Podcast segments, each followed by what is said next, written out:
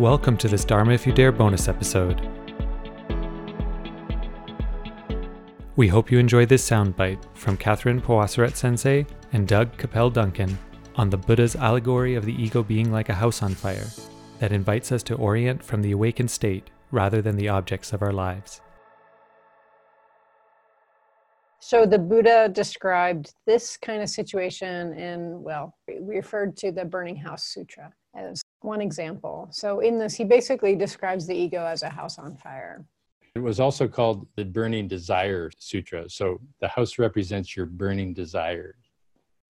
So basically, this idea of me is like a burning house, in that it is, we know that we're going to die. We know that whatever this me is, is going to eventually not be there, right? And it's subject to decay for some of us more than others.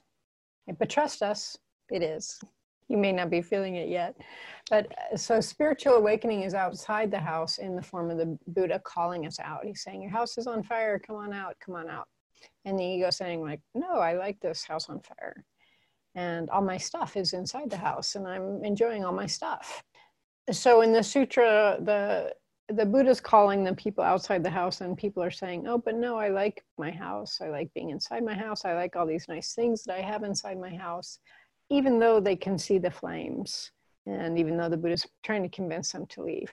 So, spiritual awakening is outside this burning, flaming ego because spiritual awakening is itself timeless.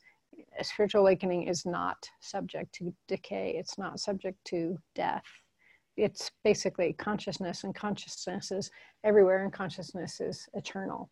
It changes form but it itself does not disappear.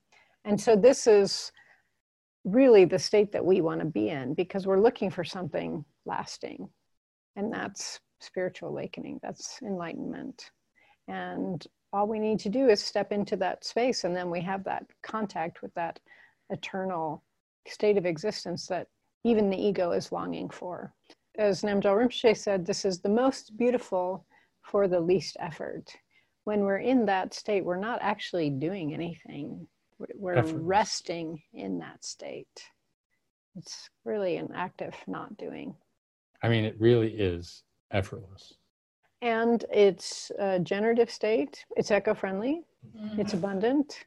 It really does have all of the qualities that we make ourselves miserable trying to hang on to, trying to get. And even when we're outside the house, even when we're spiritual awakening, we can still play with all the toys. It's not like now you can't have your toys anymore. Right? We just can't cling to them.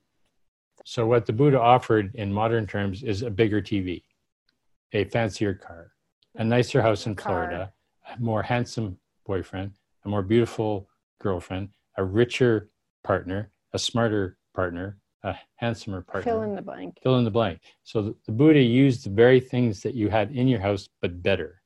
Upgrade, right? Smart guy. Upgrade to this, upgrade to that, to get you out of that burning house. So what happens is that when you transfer from the object to the state, all the objects remain where they were. It's basically what he's saying. The objects haven't gone anywhere. But now that you're in the state, the objects are actually enjoyable because if they disappear or they go away or they crash or they fail, you're not moved by it. You don't change. Relationship ends, you don't change. Your career ends, you don't change. Your state stays the same. You, you get all the same. same objects, but you don't have the neurotic attachment and clinging based on the four fears holding you down. That's the point of this story. So, horse and cart is otherwise known as system thinking horse and cart system. It is. The horse, the spiritual awakening, is absolute truth. The cart and its objects are relative truth. We live in both worlds. But if you have the cart in front of the horse, you go in circles. It doesn't work. Not even you, you get nice circles. No, you get into accidents. This is where we say life is a bitch. When we say life is a bitch, we simply got the cart in front of the horse. That's it life isn't working for me. It's tough. I can't. I got this problem. I got that problem. I got to work too hard. You got the cart in front of the horse. If you got the horse in front of the cart, it doesn't matter. You just do what you do, do it the best you can, and share it and get along as long as the best you can and have fun. Open the present. All you have to do to open the box is be in that state. And you can do it right now, here forever if you choose to be in that state.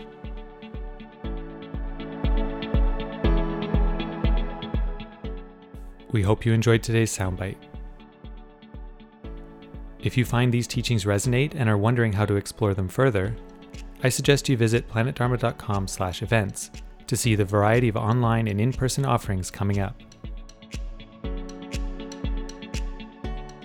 Whether through the formal retreats of Dzogchen, the Western Mysteries, or Zen, or online teachings and Q&A like Enlighten Up and Digital Dojo, there is a wealth of programming to suit any level of interest and availability. That's planetdharma.com/events. See you next time, and may all our efforts benefit all beings.